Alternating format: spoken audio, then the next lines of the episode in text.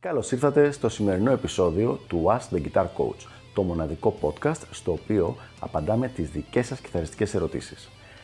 Αν ενδιαφέρεστε να εξελίξετε το παίξιμό σας στο maximum βαθμό, στείλτε μου ένα email στο email ioannis.ioannis.org για να σας ενημερώσω για τα πακέτα εκμάθησης κιθάρας του Elite Guitar Coaching. Πάμε λοιπόν να δούμε τη σημερινή μας ερώτηση. Μπορώ να κάνω κάτι στις πένες μου για να γλιστράνε λιγότερο; Μία πολύ καλή ερώτηση λοιπόν από ένα φίλο της εκπομπής, ο οποίος προφανώς έχει πρόβλημα ότι οι πένες του του γλιστράνε, ξεφεύγουν, φεύγουν εκεί που παίζει. Αυτό μπορεί να συμβαίνει για διάφορους λόγους.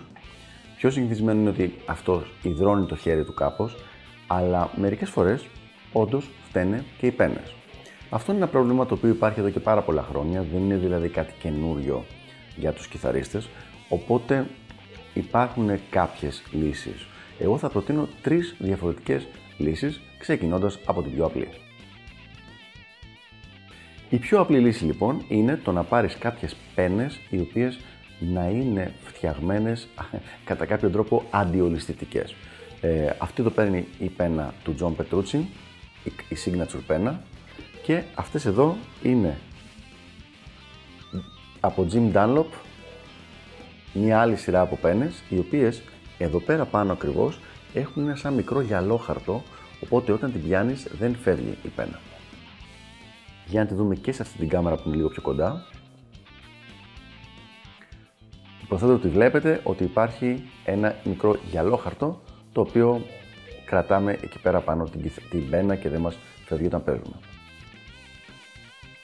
Οπότε λοιπόν αυτός είναι ο πιο απλός τρόπος.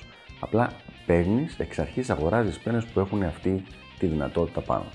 Πάμε να δούμε λοιπόν τώρα τον δεύτερο τρόπο που προτείνω.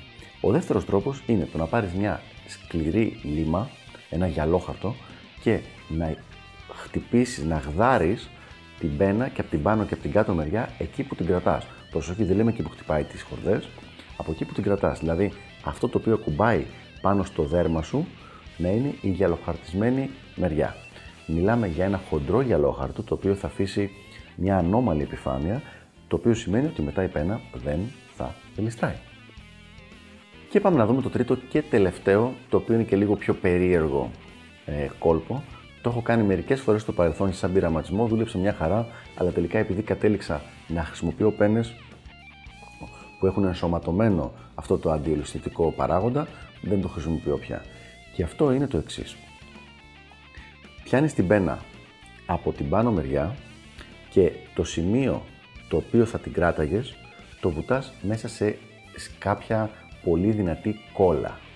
Η κόλλα αυτή μπορεί να πούμε η λόγος στιγμής, ε, το καλύπτεις ώστε να έχει πολύ λίγο κόλλα πάνω και μετά η επιφάνεια αυτή αν δεν έχει λιανθεί είναι αρκετά καλή για να μπορέσεις να πιάσεις την πένα χωρίς να σου ξεφεύγει. Συν ότι είναι πολύ, ε, δεν το λέω επιστημονικά αυτό, αλλά στον υδρότα δεν γλιστράει τόσο πολύ όσο γλιστράει το απλό πλαστικό. Ένα άλλο πράγμα που μπορείς να κάνεις είναι ότι με αυτή την έξτρα επιφάνεια κόλλας που έχει πάνω, αυτή την επιφάνεια μπορείς να τη γυαλοχαρτίσεις, όπως είπαμε στο προηγούμενο παράδειγμα, προσοχή, αφού είστε γνωστή κόλλα πρώτα, έτσι, και εκεί να έχεις ένα πολύ καλό κράτημα στην πένα. Επειδή μιλάμε για έξτρα υλικό πάνω στην πένα, μπορείς τις πρώτες φορές να σε προβληματίσει λίγο δηλαδή στο κράτημα, γιατί έχει συνηθίσει να είναι πιο λεπτό το κράτημά σου στην πένα, αλλά μετά από λίγη ώρα παίξήματο θα λυθεί και αυτό το θέμα. Οπότε λοιπόν, τρεις τρόποι. Ένα είναι αγοράζεις πένες που είναι φτιαγμένες με τον αντιολυστικό παράγοντα ενσωματωμένο. Νούμερο 2.